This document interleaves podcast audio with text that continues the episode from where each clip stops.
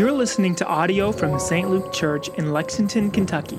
If you'd like to learn more or donate to this ministry, please check out our website at stlukeLex.com.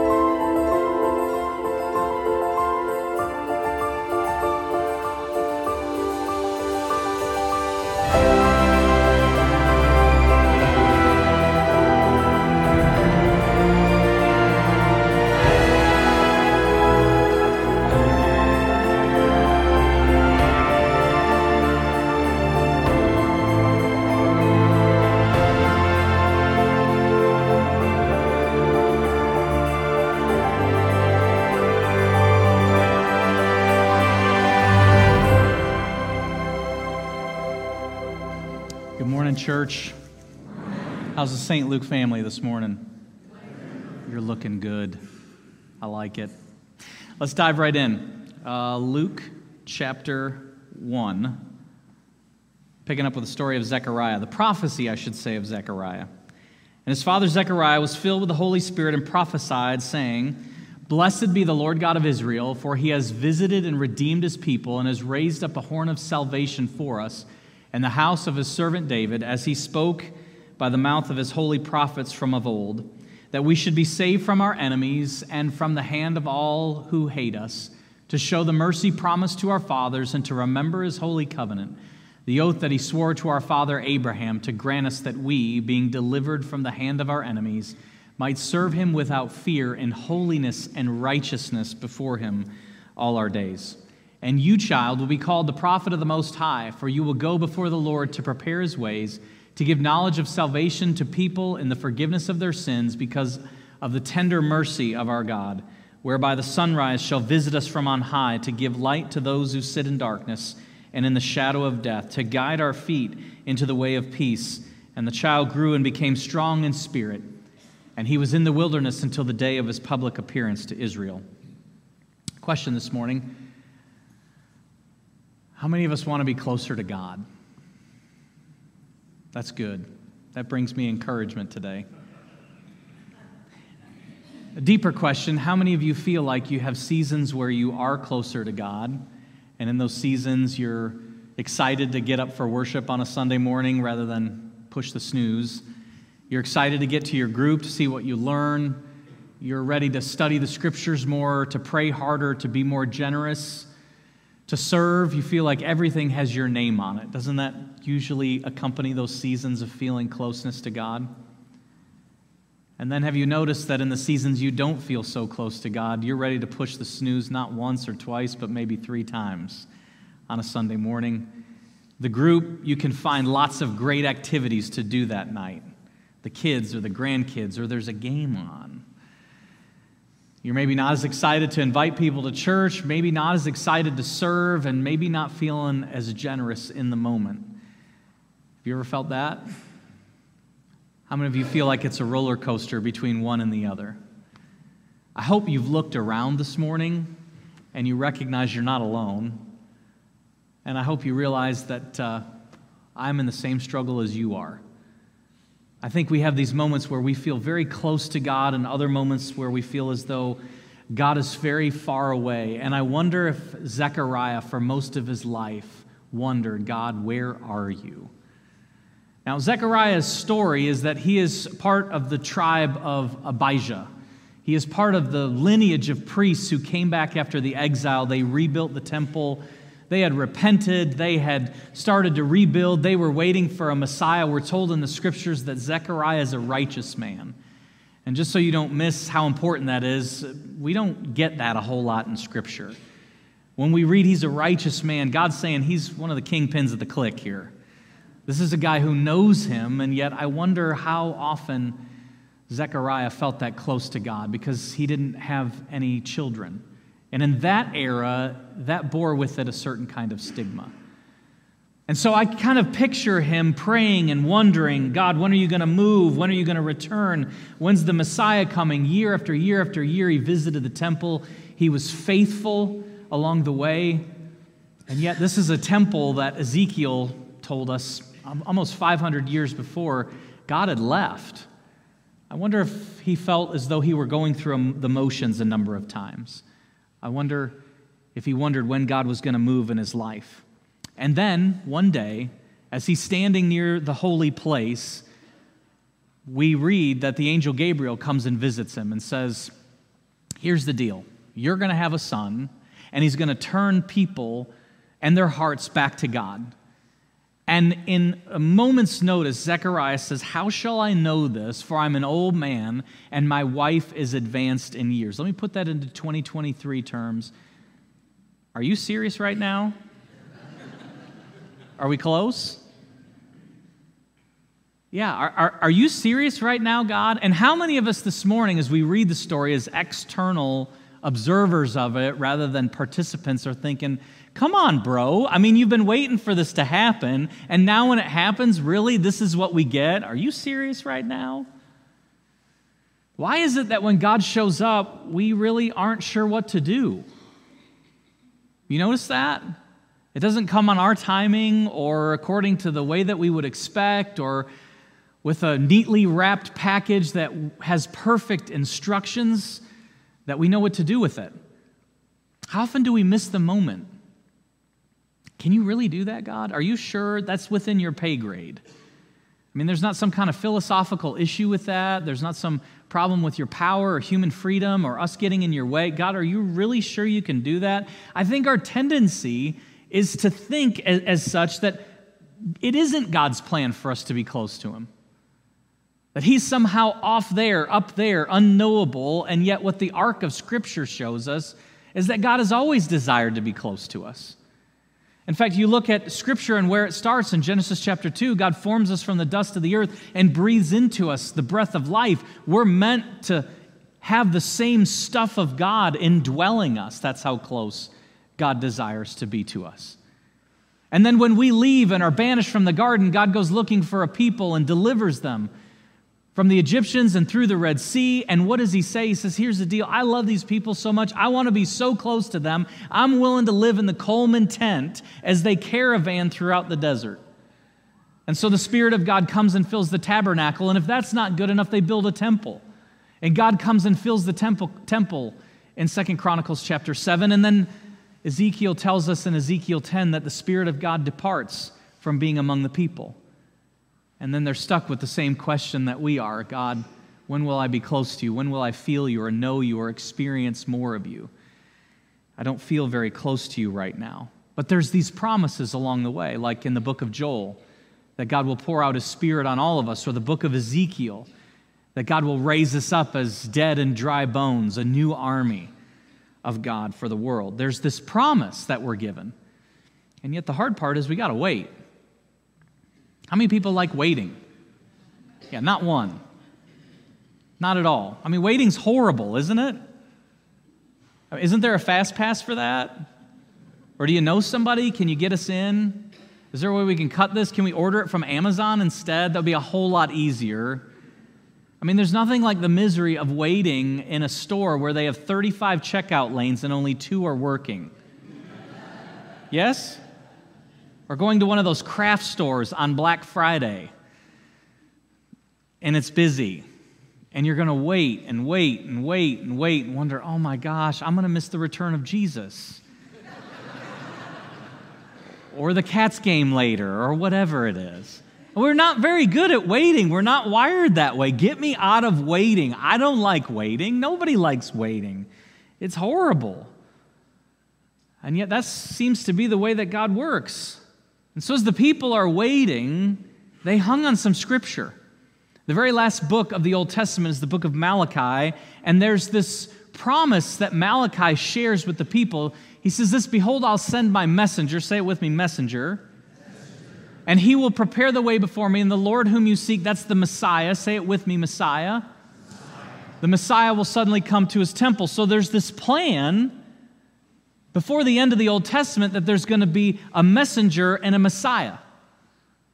Malachi foretells it. It's going to happen. This is about 500 years or so before the time Jesus comes around. There's this promise of a messenger and a Messiah. And you'll have to forgive me because my scripture, my scripture uh, reference here is wrong. It should read Malachi 4 2, not 5 2. I got a little excited. I wanted him to keep going. Malachi 4 2 says, But for you who fear my name, the Sun of Righteousness, that's Messiah language, shall rise with healing in its wings. And, and goes on to say in Malachi 5, 4 5, not 5 5, 4 5, I got a little excited. Behold, I will send you Elijah the prophet, that's the messenger, before the great and awesome day of the Lord comes. And so there's a messenger and there's a Messiah, which the book of Malachi has promised. There's some alliteration for you today. And here's the thing there grew this prophecy about the Messiah, about this verse. The Sun of Righteousness shall rise with healing in its wings. And this word wing, same word for corner, corner as in hem of a garment. That when the Messiah comes, there would be power even in the hem of his garment. So is it really that surprising we read later in Luke's gospel that there would be a woman with a blood disease who would just try to touch the hem of Jesus' garment. Why? Because she wanted to be close to him. And it wasn't as though she was crazed, not at all. She believed Jesus was the Messiah.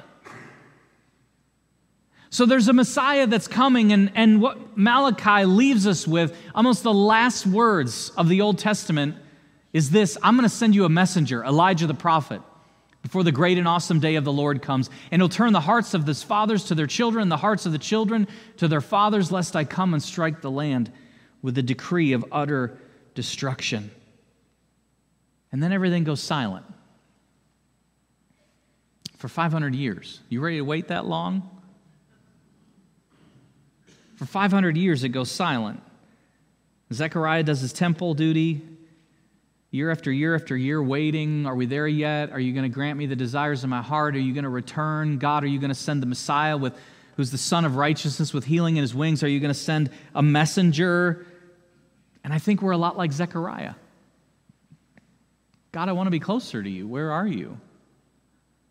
God, are you going to move? God, are you going to do something? God, I'm hurting. Will you please heal me? God, uh, our family isn't as close as I want it to be. I want it to be more connected. Are you going to move? God, I have people in my family who are MIA when it comes to the kingdom. When are you going to move in their lives? God, when are you going to do something? And it's hard to wait on God, isn't it? Why? Well, I think for this simple reason it's hard to wait on God because most everything else in our lives is an instant gratification. Because I can order it on Amazon. And I can DVR it and watch it later and miss the commercials. And I can skip the line. I can go to another store. I can buy a fast pass. Why would I want to wait?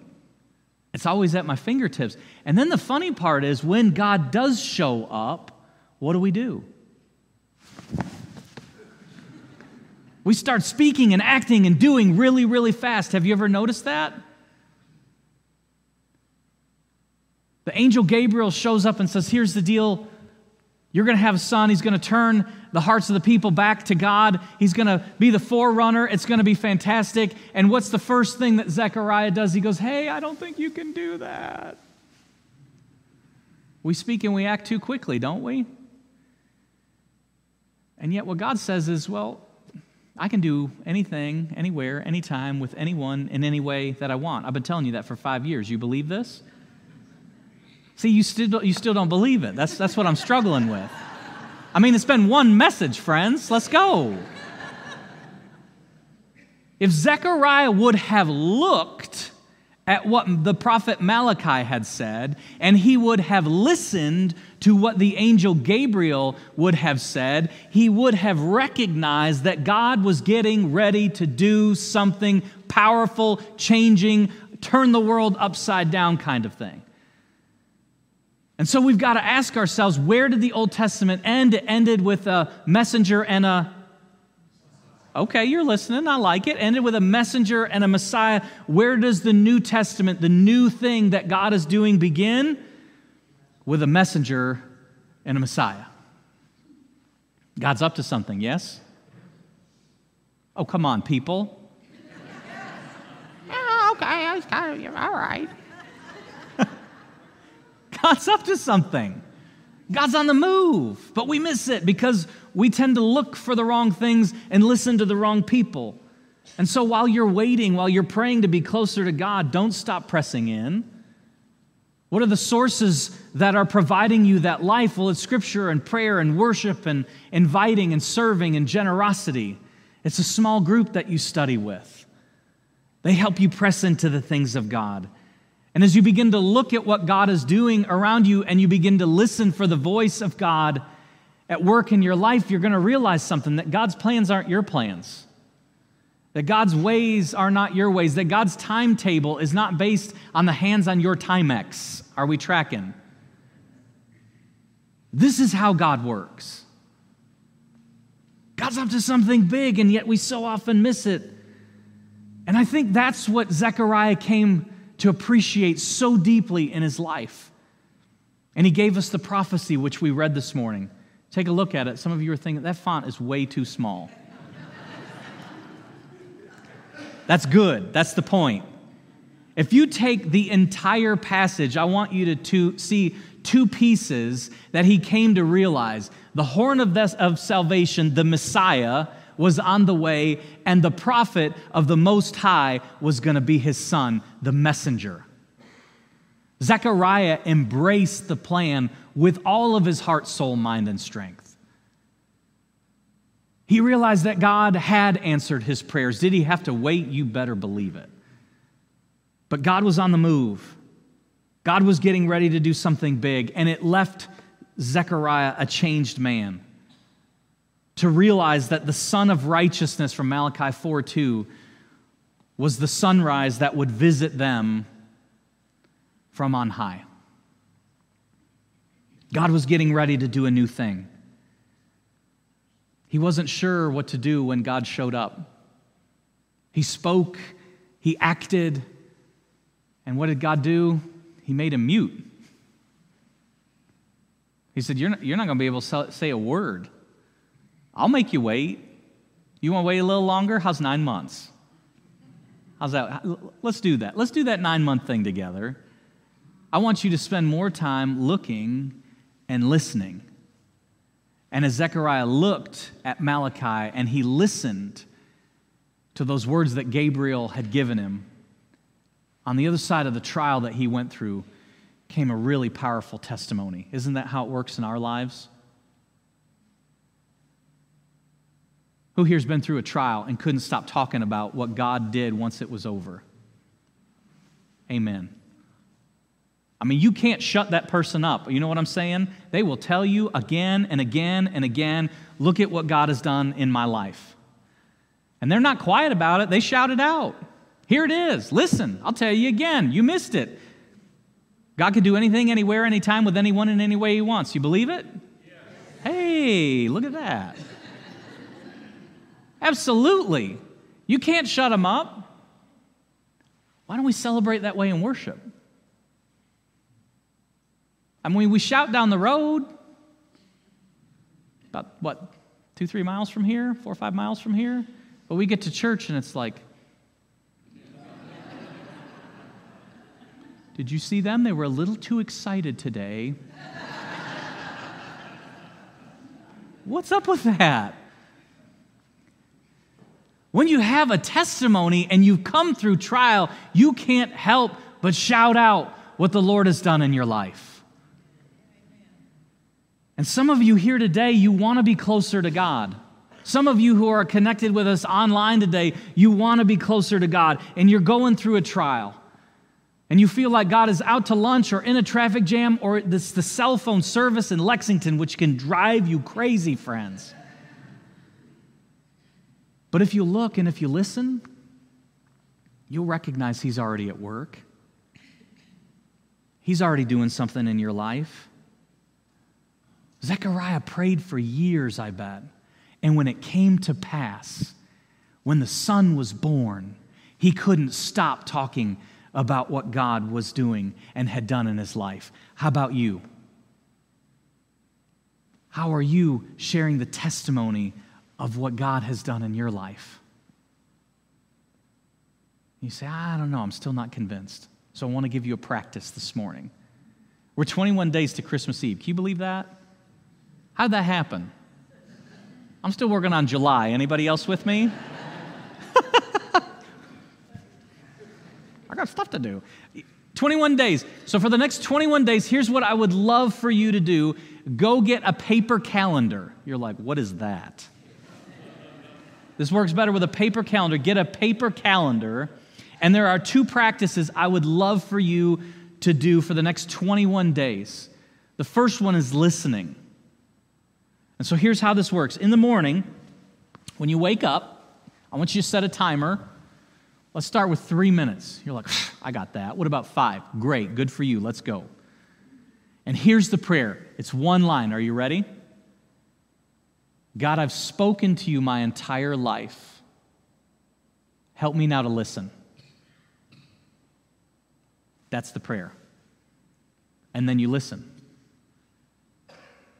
And you, whatever thoughts or feelings or words come to mind, I want you to recognize what they are. And with one word, summarize it on your calendar. Today, God said, You need some joy. So I put joy on the calendar. And then when the day is over, I would love it if you would talk to family or friends or your accountability partner, your small group, whoever it is. I'd love for you to have the practice of looking for the ways that God was at work in your life for the day.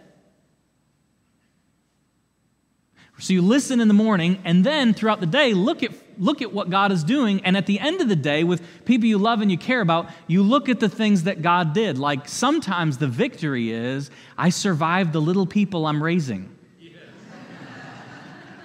Sometimes the victory for the day is, I was kind to the coworker who kills me. Sometimes the victory for the day is I went outside this morning and the sun was shining. I went, Yes, God, I'm reminded of your faithfulness every morning that you make the sun rise. Whether I think it's a great day or a bad day, you're at work. So write it down. Sun, didn't kill the kids, whatever it is. And at the end of 21 days of looking and listening, I bet if you look back on that calendar, you're going to recognize God was much closer than you think. Amen? Amen? And isn't that how God works? We tend to think He's out there and up there and away from here, and yet He's right here among us.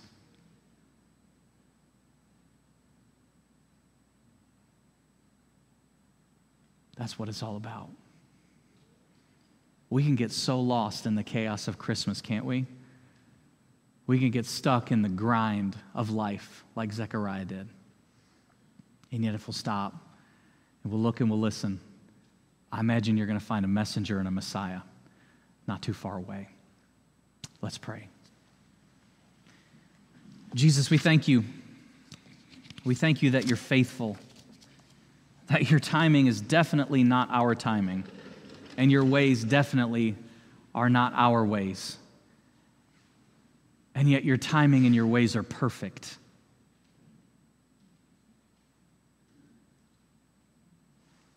And so, God, we pray in these next 21 days, you'll help us to look and listen for you, to see that you are much closer than we think and to bring our hearts nearer to you through great spiritual practices you've given us throughout the ages. Jesus, we confess there are times you're not Lord or Savior or leader in our lives. And today we want to lay him down at the foot of the cross. Change our hearts, we pray. And as we come forward for communion, this time of being with one another as a family here at St. Luke, and a time of being together with you, may you inspire wonder and awe in each one of us that you're the God who comes down. You're the God who is always at work. Be at work in our lives today, we pray. In Jesus' name, amen.